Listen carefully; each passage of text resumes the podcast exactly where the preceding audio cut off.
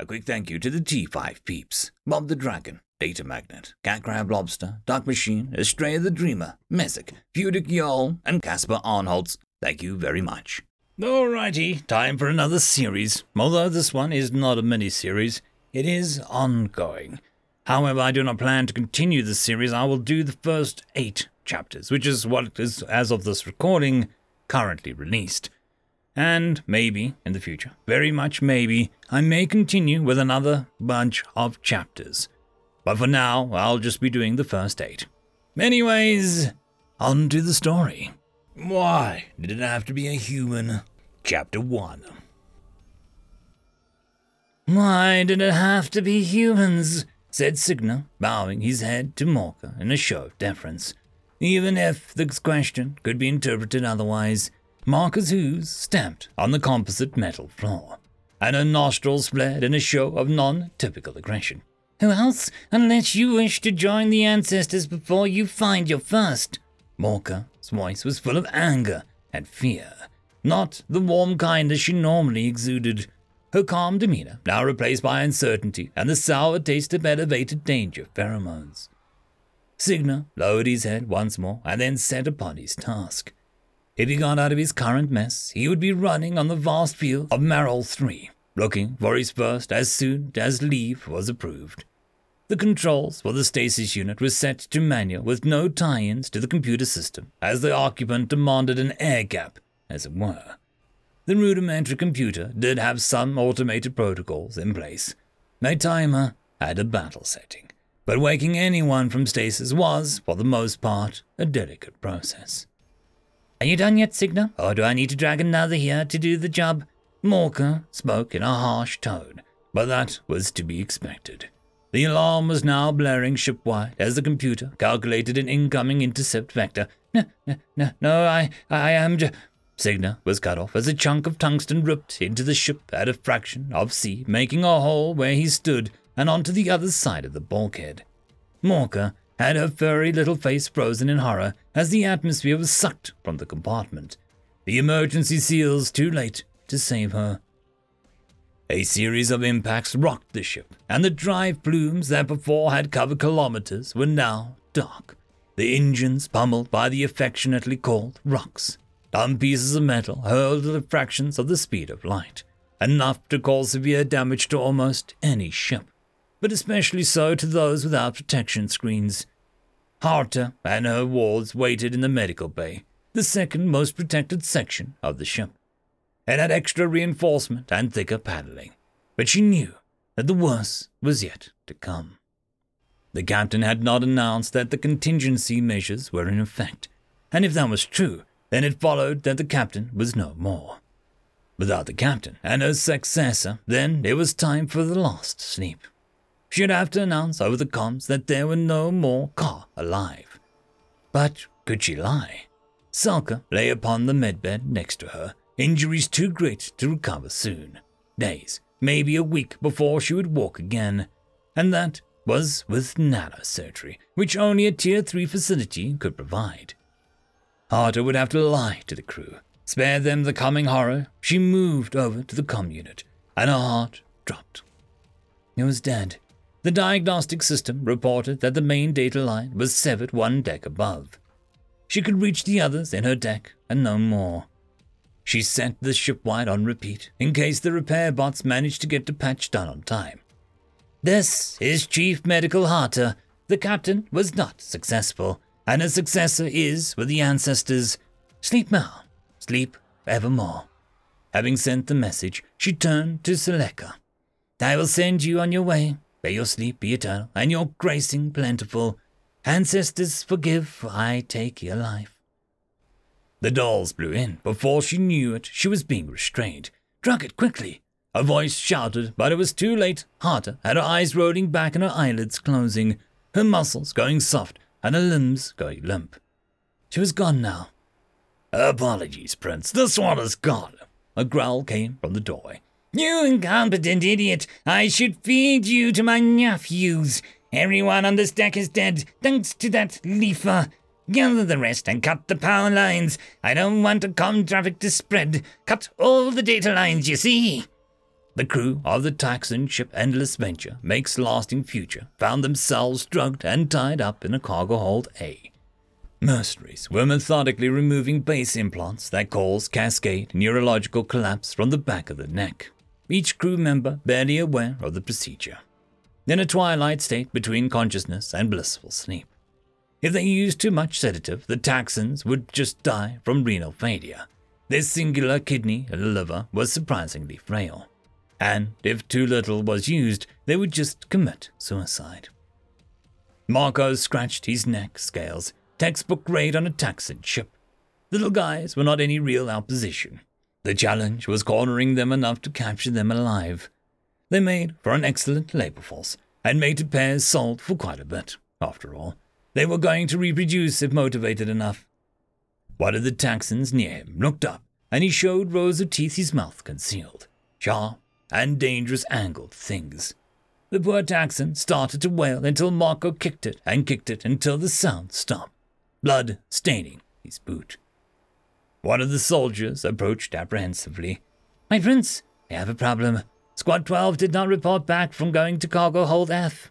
Marcos looked at the blood on his foot with disdain, barely paid attention to what was being told.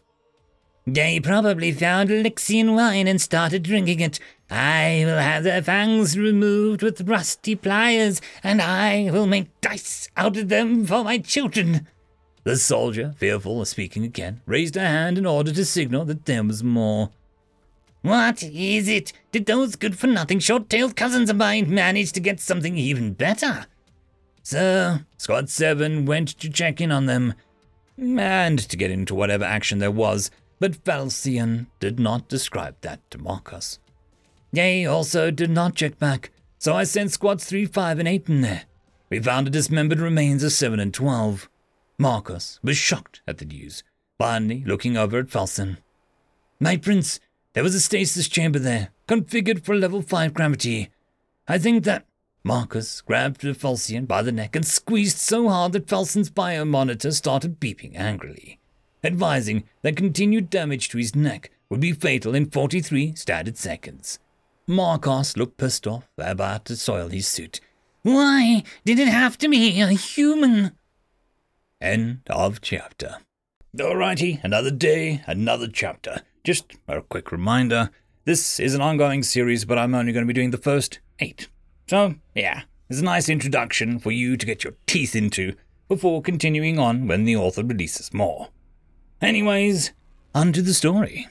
Harry, we have five more sections to vent. Lucky for us humans, don't breathe vacuum. Hackle snarled as his partner's tail swished back and forth on the air. Kale focused on severing the door controls in the open position so as to deny the human a place in which to hide. Her tail stopped its near rhythmic movement as she was annoyed. Hackle, for the last time, I'm not gonna mate with you. Stop grabbing my tail, or I'll kill you before the human does. With that, her tail was free. She finished the bypass procedure and turned to Hackle, who had a miffed face. We can die today, and you don't want to sneak out for a bit of fun. Plenty of beds in the ship, he said, almost pouting. Gale had done it with him before, and honestly, she would again provided they all got out of their current predicament. The second squad had swept out cargo holds B to F, top to bottom, no sign of the human, but they had found the remains of sixth and ninth. Projectile craters peppered hold C, and maser burns were visible on the deck plating. Everything else was blood covered, body parts ripped off, necks sliced open. One of the bodies had been tied to a crate and tortured, a combat blade stuck in its bare chest. It was enough to make Ferelia, the Primarch of House Tersel, vomit inside her helmet. Too much for the filters to handle. She took it off and allowed the contents of her stomach to spill onto the deck. Third and fifth squads arrived shortly after, also shocked at the carnage. By, by, by the bones, what, what happened here? Ah, asked Sub Commander Erfol, his tail stiff as stone, his voice wavering slightly. What had the prince brought upon them, if not perdition? He had heard stories of the savagery with which the current quarry found, but that's all he thought about them. Stories. Just the drunken tales of old grunts trying to get another free drink or impress a young tail for the night. This, what was before him, was nothing short of pure horror. Borrelia retched once again and cleaned her helmet as best she could before putting it on again. The stench was unbearable, but it was a welcome distraction. Anything to get her mind away from where she stood. Turning to see Erfol, she sighed. Okay, we move now, as she could not stand to speak for fear of losing her stomach once anew. Erfol, in turn, to address the squads present. We move towards the prince as one unit, no stragglers. Match the rear. The 10th squad was supposed to reconvene in the mess hall, but the only ones present were Hackle and Gale. Unfortunately, with the data lines cut and the main power offline, comms were sporadic. Taxxon ships used thick armored plating that resulted in diminished radio signals, and the deck plating acted as a mirror bouncing signals around. Tapping into the laser relay net of the ship would take too long, and some sections were sure to be offline after peppering it had received. Their ship's sepulchral tone had done very precise shooting, enough so to target the most likely locations of the computer core, which in turn crippled the Taxxon ship. Hackle, they aren't back yet. I don't like this in the least. Gale was apprehensive as her scales felt oddly cold. Even though she was covered in a form-fitted Duraplex flexible underarmor, the multi-layer weave had a multitude of functions. One of those was to warm the user to the proper temperature to keep them comfortable in almost any environment.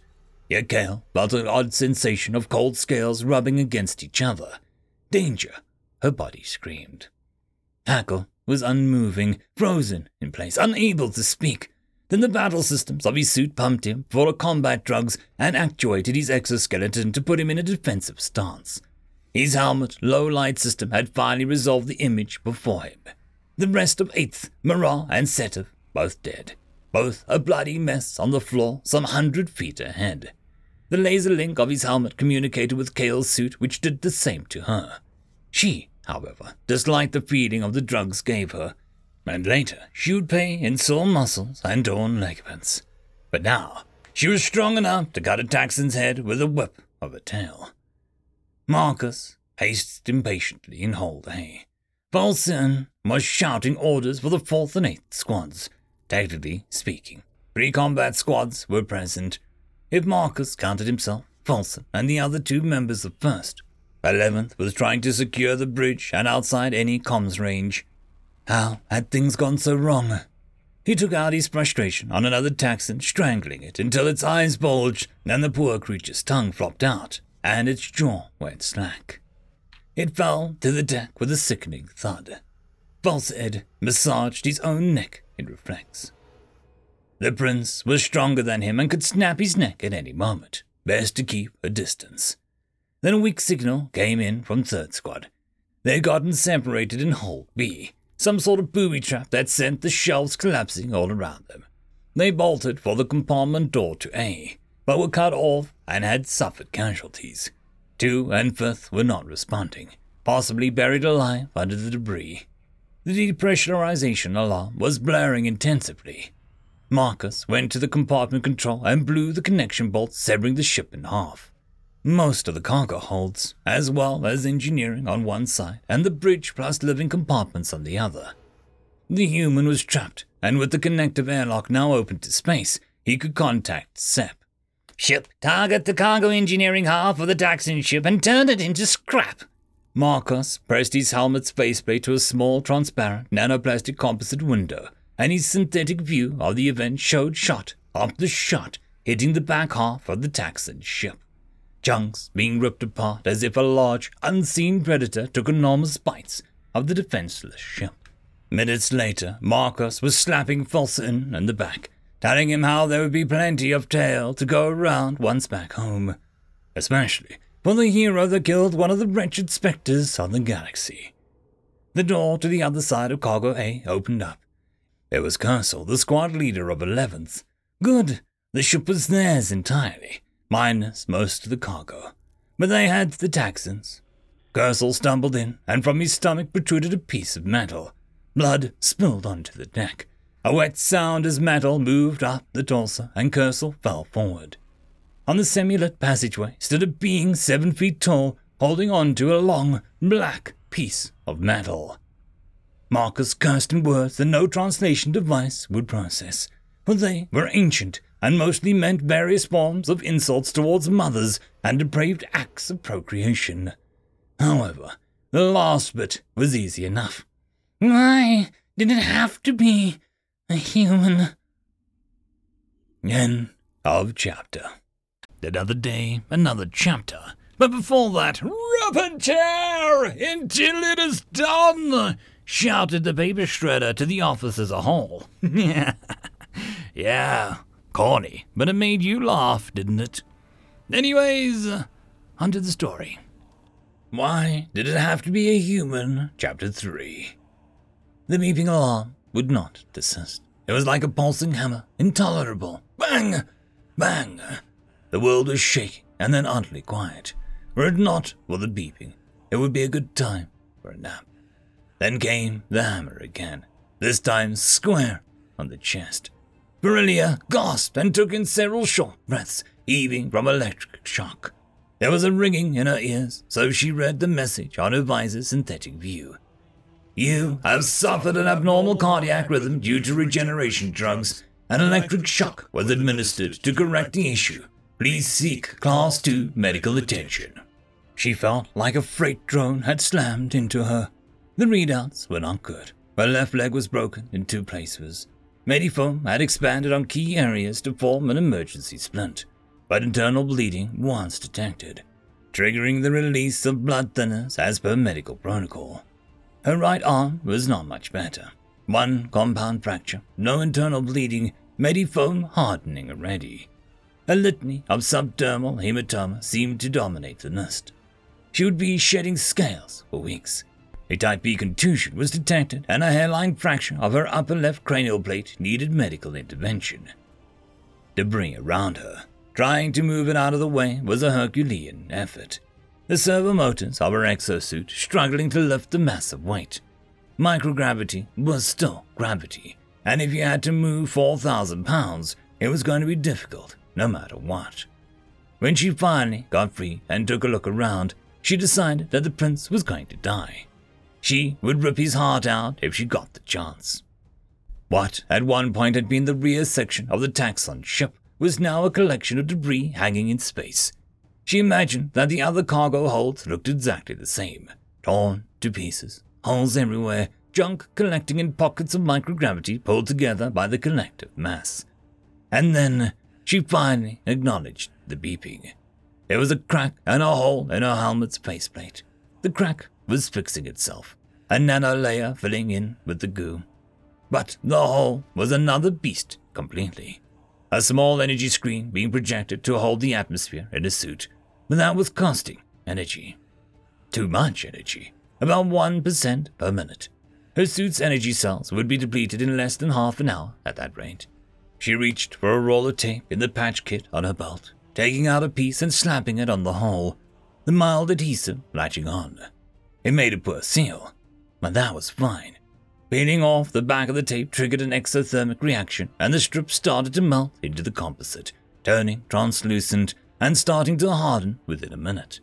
The suit system deemed it a proper seal and shut off the energy screen. Taking in her first deep breath since she'd been woken up, she scanned the room. Others with similar situations to her were getting up from the debris.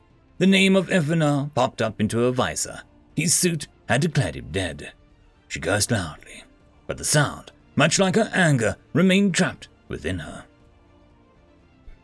We are trapped, Kayla. I can't find it on my senses. Hercule had scanned the mess hall for half a dozen times. No signs of danger, just the corpses of his comrades.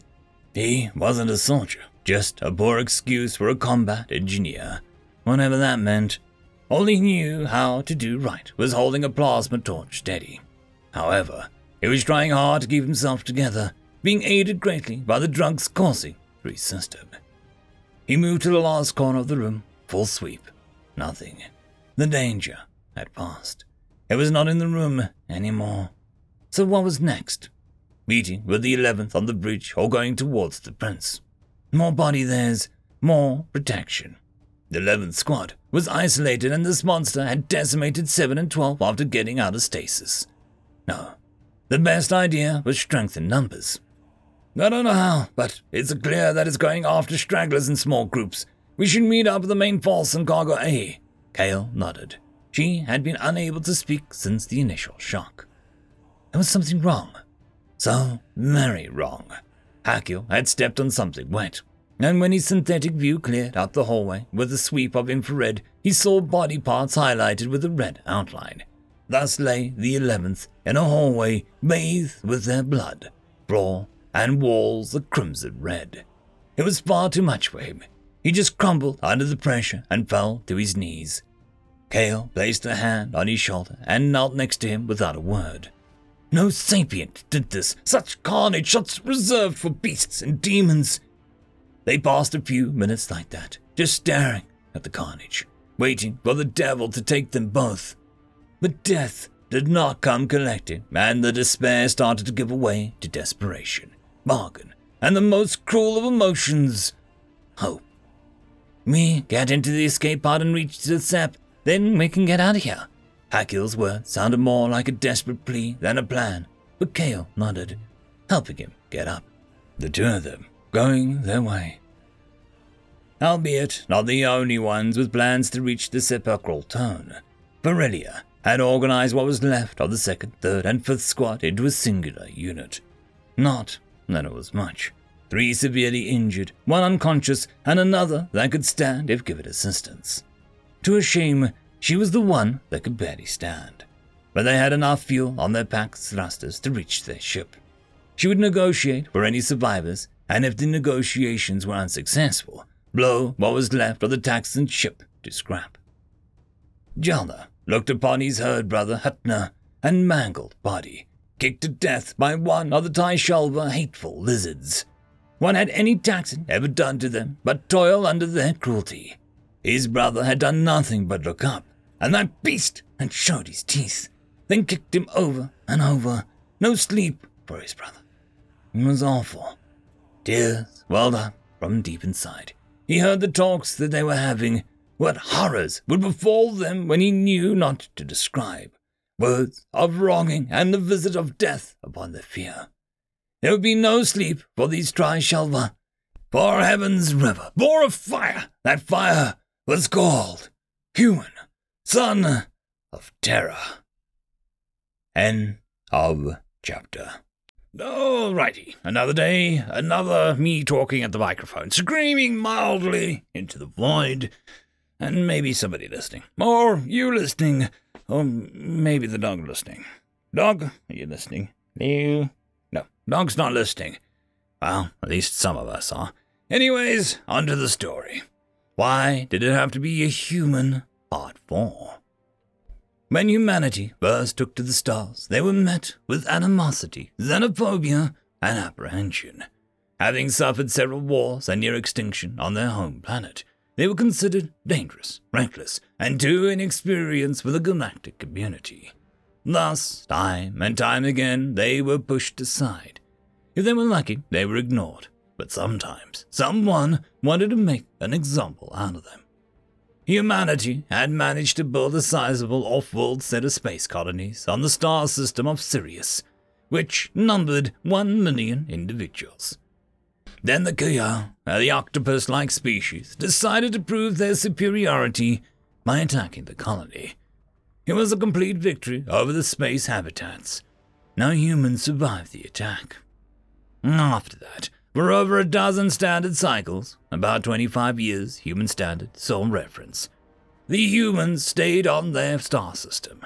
They were approached by a single species, small, bear like, and with distinct bovine features, albeit covered in curls of fun.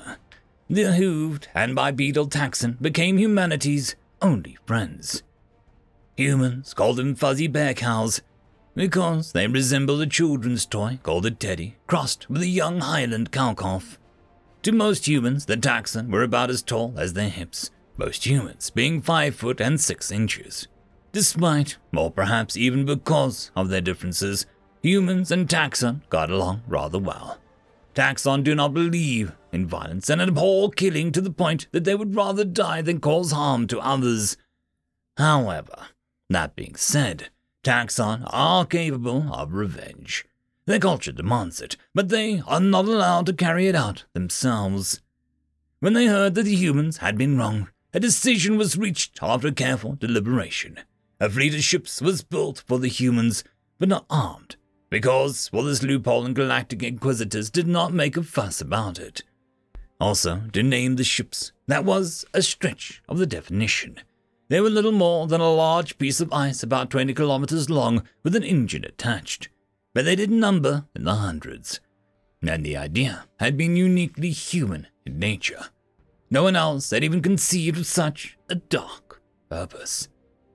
One faithful cycle of poor Kuya woke up to go to work, but before they could get dressed, the world had ended, and they were nothing but ash as great impacts hammered their world and hundreds of other worlds like it. Such a moment became known as humanity's vengeance, disproportionate and beyond words. The Koya species was reduced to cinders in the blink of an eye, only a few colonies still remaining, and the one word now forbidden in their language is human, for it meant words of wronging at the visited death upon their fear. No Koya can see a human without bowing in hatred and cowardice, and no human can see a Koya without remorse and sincere sadness. Thus, in the poetic language, the Taxon call humans a fireball from the heavens river. It should then come as no surprise that humans are fond of Taxon. Most describe the little ones to smell like cinnamon or fresh apples. Humans tend to be happier with them around, and Taxxon find safety and the security with humans. But not all are covered by this umbrella, and many injustices still happen in the universe at large. However, when the taxon in the cargo held A saw a human at the door, they rejoiced. Entering the airlock, Virilia counted her blessings. Bones of the ancestors, we made it. A very few crew members still with her rejoiced and relaxed, leaving behind the nightmare had gotten back inside the safety of their ship in the sepulchral tone, all systems intact, everything in place.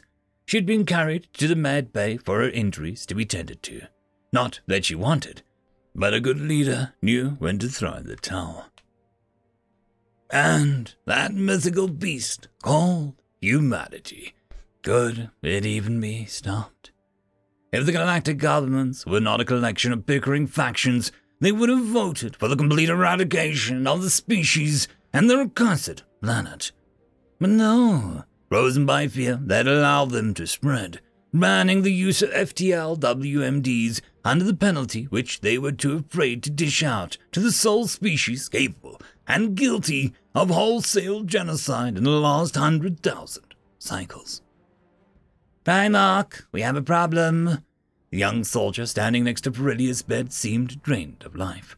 His scales were a sickly lime green, and he had a crude, blood-stained bandage over his right eye. She waved to him to go on with the report. With a moment's hesitation, the young fighter continued.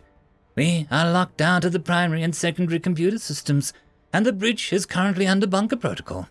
Apologetically, as if trying to offer a quick solution, lest his neck be on the line as he followed that by saying, But we are trying to cut our way in and have begun swapping systems to the emergency computer. This was not good news, and she knew why. I assume that we have access to the basic system, right? She asked tentatively, and she received a nod. Don't care how, send a message to Taxxon that we need the prince alive or we're all dead. The bastard had set the ship to obey him, a sign of complete mistrust. But that was par for the course. His caste never truly trusted anyone. In his eyes, all were bidding to take his seat. Even in his son, he could find imaginary shadows. In shock, the fourth and eighth squad simply stood there, witnessing a human for the first time, and quite possibly the last time of their life. The Maker shouted at them to open fire, to fire everything that they had. Snapping out of it and hearing the orders, Hulip and the leader of the fourth squad, third son of the house married, aimed and fired the very first shot. The maser, excited, hummed at a 50 gigahertz, and in the infinitely small moment that two milliseconds spanned, it was ready to fire. The computer on the rifle had communicated with the exosuit and asked a series of important questions. Hey, this is Milspec J32 dual variant rifle. Authentication blue blue volcano tone 68 red. How are you doing there, ACE? Um, reading you J32, automated combat expediter here. I'm doing good. Well, apart from servo 17 on the right hip, it, it's sticking a bit. Uh, how are things up there in the exciting world of combat? I heard from the biomonitor that the user is a bit afraid. Well, Ace, I'm currently trying to burn a hole on a target and need you to give me a full kickback suppression. It's for a max power maser shot. Max power? What are you trying to do? Skewer a 10 Taxxon in a row? If so, I want pictures. Listen, I'd love to continue this conversation later, but this is serious. The target is a human. Well, fuck. Marcus could not believe his eyes. The demon had punched Tulip square in the chest, and its arm had gone all the way through his back. It raised Tulip up like a toy and tossed the now limp corpse of Volson, who feigned being dead, on the spot. Barely aware of the Taxxon, Marcus still noticed that they were coming out of the drugged stupor, and even though they were not of particular concern, he could easily kick them all to death. In fact, he decided that that would be exactly what he would be doing once the demon was dead. This made himself feel a lot better. But the words their chanting was now unmistakable. I shall give thee the heathen for thine inheritance, and for thy possession the ends of the earth. What meaningless prattle was this? His translator was not able to understand this ridiculous so called poetry. Instead, he focused on the beast, only to see one of his soldiers receive a backhand slap that made a disgusting cracking sound, and the soldier fell to the deck, now dead. The Taxxon continued, Thou shalt break them with a rod of iron. Thou shalt dash them in pieces, like a potter's vessel. The monster paused as if taking heed of the words. It raised its blade, black steel, gleaming, with which it decapitated the last remaining member of the fourth squad. Marcos was stunned into inaction, missing the next few words of the Taxxon, only focused upon the carnage that he was witnessing. With the last of the fourth squad down, the eighth squad opened fire without reservation, maser and micro darts flying to where the unspeakable horror stood. Realizing that no one could survive that, Marcus came to his senses and caught the last part of what the Taxxon were chanting. Ye perish in the way, though his wrath be kindled but little.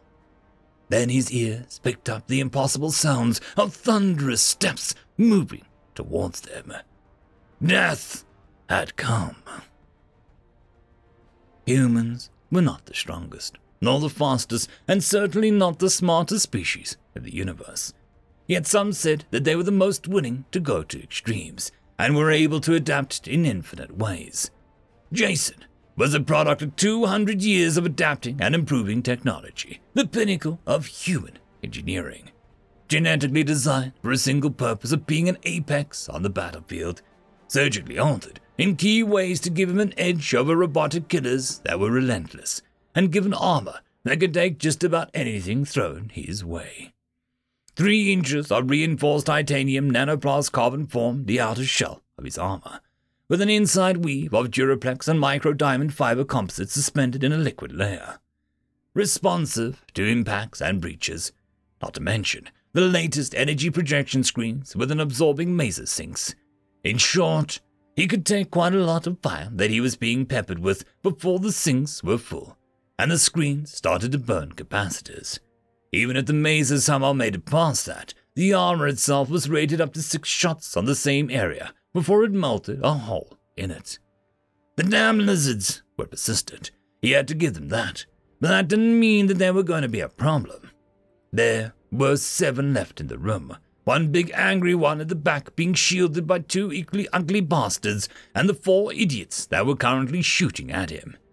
So with a charge, he flew into the formation, crushing one of them instantly, cutting the one to the right in half with one fell swoop of his blade. Meanwhile, the other two had not been idle and had managed to stick two grenades on Jason's side. With two violent bursts, their explosions threw him to the deck. Alarms began raising in his system about sensor overheat and possible breach. The bastards had used ship cutting mines, not anti personnel grenades. In a flash, at a speed only a human was capable of, before being incapacitated, he threw the blade like a javelin, impaling one of them to the bulkhead. As he fell, he saw the other had turned around to look at the now dead companion. Jason managed to get up, and he immediately felt shots coming from behind. The big angry bastard was shooting at him. He would deal with the annoyance in a second. First, his armor reported that Jason would need a new spleen, kidney, pancreas, and that his left lung was filling up with fluid. So the system was disconnecting it. The breach was sealed with expanding foam, which had hardened in seconds it took him to get to his senses. He ran at the distracted idiot that was shocked at seeing his friend impaled, and was almost no effort ripped off his hand. Now the other lizards were all really desperate. The Taxxon were chanting the little ones loved poetry and songs far too much, but it was common language that humans had with them. The words, as far as their long tongues could make the sounds, were in joy and anger. Mijn son Nurmut, vergot getrouwd, boutgat, Jason pulled up the lyrics. The little guys loved it when the humans joined in. With a single, a swift pull, he retrieved the blade that stuck in the bulkhead and allowed the other corpse to fall onto the deck. Inst unser ant unser dat sick. He again threw it, out with all the might. This time he skewered one of the bodyguards, but did not manage to kill it outright. The other two, however, were treated to a splash of blood and guts. The Taxxon responded in a joyous chorus, An unser der Sieg! Marcos could not believe how much abuse the demon had taken and dealt in such little time. And now he was covered in the remains of Jaxa, his most trusted commander. Marcus trembled. How could he escape? If he was fast enough, there was one way. It would mean having to sacrifice the only soldier he had left, but that was a small price to pay to live. He was a prince. He had to live. All others existed for him. They would have no meaning without him. Once again, he looked upon the cursed visage of the demon. Of all taxed ships, why, why did it have to be a human? End of chapter. Okay, another day, another chapter. You know the drill by now. Counting's hard and all that stuff. But it is a Friday episode, even though I'm not recording this on Friday, but it is Friday. So cliffhanger for the weekend, just to, you know, keep you going through the weekend. Because everybody likes a cliffhanger. I like a cliffhanger. You like a cliffhanger. Maybe. Yeah, stuff. Anyways, onto the story. Why did it have to be a human? Part 5. There are no blessed days left. Hackle sobbed on his knees, broken. Before him, the last emergency pod bay loomed just a collection of spheres turned into scrap metal and fragments of composite nanoplast. Hackle knew that there was no escaping the demon. Who'd find them and uh, what horrors would have visit upon him and kill? Would it make her suffer too? Hackle could not bring himself to stand up. Even the combat drugs were only so effective. They could only give one the will to fight if fear and despair weren't overpowering the mind. And Hackle could only despair, for there were no other options left. His hand moved slowly, with hopeless purpose, removing his helmet and setting it down. He unlocked his sidearm and raised it to the side of his head. Goodbye, Kale. She was silent, placing her hand on his shoulder and resigned to follow him. Maybe in the next life she would hatch anew under a good prince. But she realized there were no happy endings for the lower castes. She knew that now. She truly believed it. Finally. When she was a young hatchling, Kale was full of endearing innocence and a lust for tinkering, which meant that she had the right attitude for engineering duty. Smart, resourceful, and intuitive, but too small and too weak for proper combat duty. She was only a fourth rank citizen. Her prospects were not too good. Hard work and dedication changed that. She had the scores to apply in service to a prince, but not all are made equal, and she was picked up by someone desperate, a motley crew of misfits, and an aging ship. Sepulchral Tone was a battered light cruiser. Before its hurried conversion during the Salvation Expanse campaign, it had been simple asteroid trawler, and that had been some 500 cycles ago. It was not incredibly old. It had a respectable age, but it certainly lacked the refinements of any modern vessel. Kale had worked on the singular power core for long enough to know that it needed serious refit. The prince didn't want to hear her protestations, as he called it, and to make it his point clear, he had slapped a few of her teeth out. She had felt her heart pumping faster and stronger that time, anger surging through her, but timidness and generations of hierarchy holding her down. Her head bowed, but too late. He had seen her anger, and for that she received a kick to the head which knocked her out cold. When she came to again, Hackle was there, taking care of everything. And so her feelings for him started.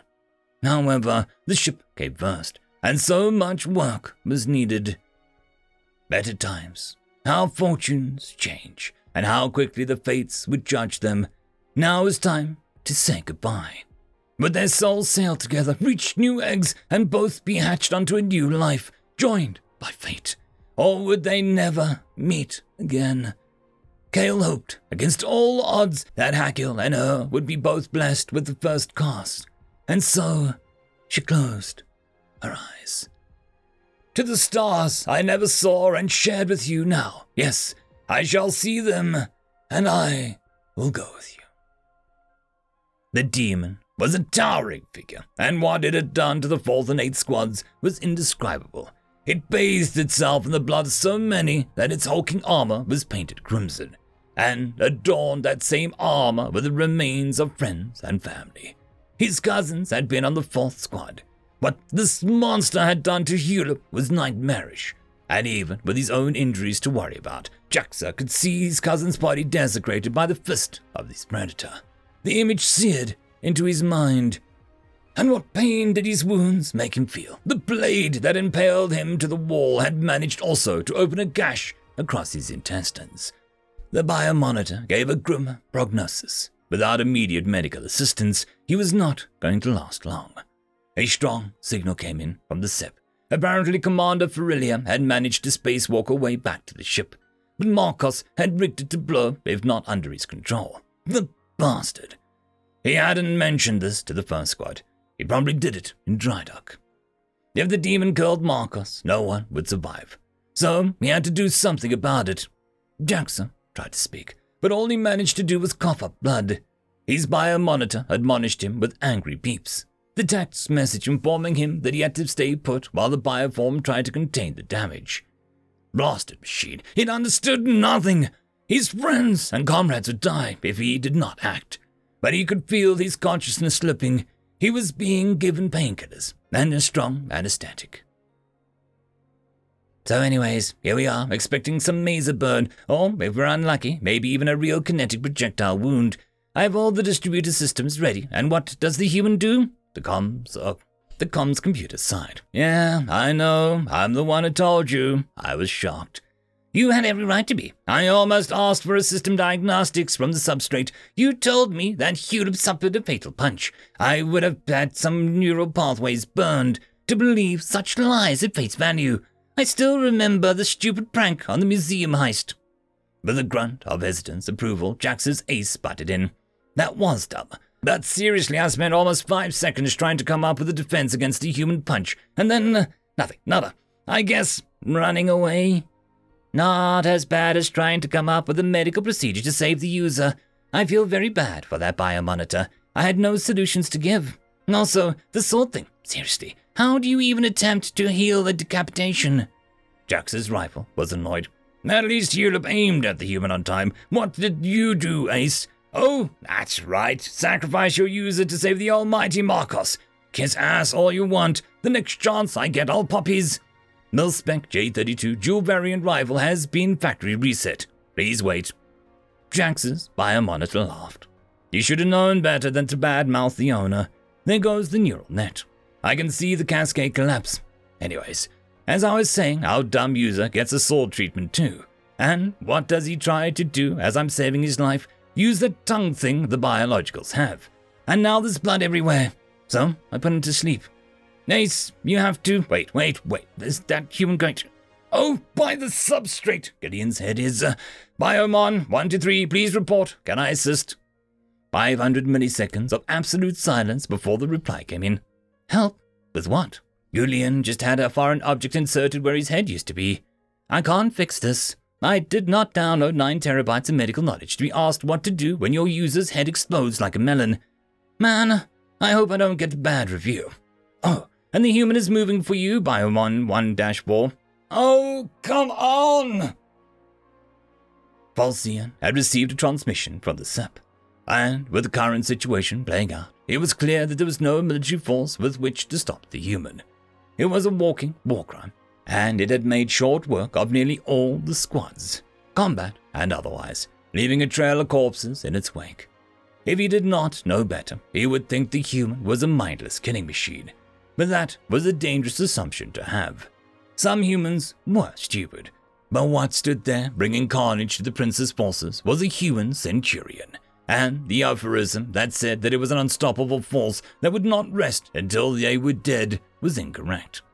However, before Falsuan could get up and talk, the human had killed Gullion and had retrieved its sword from Jax's wounded body. And, in a single motion, it managed to cut off Marcos's right arm, but not before the prince planted a ship-cutting mine on the midriff of the human's armor. The explosion threw the human back a few feet, and Marcos found himself clear of the explosion as his third movement harness fired quick frontal jets. From the readouts, and Volson was monitoring the advanced ACE of the Prince was sealing the arm wound and prepping for vacuum capabilities. Somehow, the human got up, like a corpse coming to life. Marcos was losing his mind, shouting and shooting with a sidearm as his rifle hand, along with a rifle in no longer of service, or indeed attached. The human ran with impossible grace and speed for one so injured, for the human had to be injured. It was as if the ship cutting mine was just an annoyance. It was terrifying that the Taxxons could build when the humans were behind the design, and the Centurion armor was one such nightmare. If you kill the prince, we all die. Our ship is the only one with a functioning drive. The human stopped just as it grabbed and broke Marcus's left arm. Then it turned to face Falsen, slowly, with a menace that Falsen felt could kill him. And so he soiled his suit and his house's name, but better be bathed in crap than in one's own blood, he told himself. The human said one thing. Falsen's translator helpfully informed that the human requested another human language. With all that happened, it was almost forgivable that some of her crew had made a mistake. For Aurelia had to be tough but fair, yet she could not afford a light hand at present. What do you mean we almost blew up? The youngster before her was apologetic and explained that the main computer core had initiated a reactor containment failure the moment that they had taken it offline. They only narrowly prevented this disastrous event by reconnecting it. One in which would have been reduced to component atoms, scattered amongst the dark field of stars, never to be seen again. Not even dust particles left. Marcos had paid someone a lot to do that if the ship hadn't already come with such a tantalizing feature. He'd been saying how he planned to give it to his older brother as a gift. Was that the long term goal? That couldn't be it. Too open, too obvious. And ultimately, irrelevant to the present predicament. Without Marcos, there was no piloting the ship. And if he had placed such a. Oh, that little shit! Check the AI of our equipment. They probably have loyalty bugs. Remove them. The young male scurried away to follow her orders. The shouting had made one of her wounds rip up a few suture points, prompting the autodoc at the medbay to start working on her again. The lizard that Jason was currently holding was rather violent, thrashing about. It had said something rather nasty things about what he would do once he was free, which apparently included defecating on Jason's corpse and using the bones as torture implements on any family Marcos could find. The string of insults and threats continued for some while, but Jason was rather focused on the other lizard across the room. He had been informed that the one he held was a prince, which the translator denoted was not quite the same as the human term. It was a title and a caste denominator, and also a military rank, all rolled into one messy package. What really mattered was that without him, the other ship was going nowhere, and in fact, it would most likely initiate some sort of self destruct. To that end, Jason scanned Marcos and located the comms computer module. He reached for it and decided not to crush it. There might be a dead man's switch. For the moment, he would hear the lizard out. The options were not great. The Taxxon ship had suffered severe damage, and there were no engine systems, no drive. If Jason killed the lizards, the other ship, which did have working engines, would fire on them more violently and suddenly turn into atomic particles. The cute little Taxxon turned to him, faces full of hope. For human centurions did not fail. They did not know the definition of such a word. Unlike most other species, the Taxxon spoke almost entirely in some sort of poetry, and the meaning was contextual not only to the original intent, which was hard enough to determine, but also to the present situation. And, as such, the human translation software had an entire library of works to draw upon, as well as an accompanying definitions, tone, and emotional context, which the Taxxon used heavily. They also loved rhymes, a rather complicated species. Speaking for the herd, one individual moved up, the others mimicked his movements. With the little poor hands, they all covered their eyes as the new leader recited. The bells were a ringing in the dale, and men looked up with faces pale. The paws came down, and they all looked at Marcos, hatred in the eyes. The dragon's ire, more fierce than fire, laid low their towers and houses fail. Jason understood their wish for vengeance, but the situation had changed, and he had to do whatever he was able to in order to protect them, even from themselves. His software struggled to find the proper response. Several seconds passed in silence until Jason found the right words for this peculiar problem. Part in peace, with deep thanksgiving, rendering, as we homeward tread, gracious service to the living, tranquil memory to the dead. End of chapter. And that, my friends, concludes this video. I hope that you enjoyed, and if you do, please consider supporting the author, even by popping over and leaving a thumbs up or a nice comment, just to show your appreciation for the story. However, if you wish to support this channel, there are links down below which will help immensely. I will see you all in the next one, and until then, I hope that you have a fantastic day. Cheers.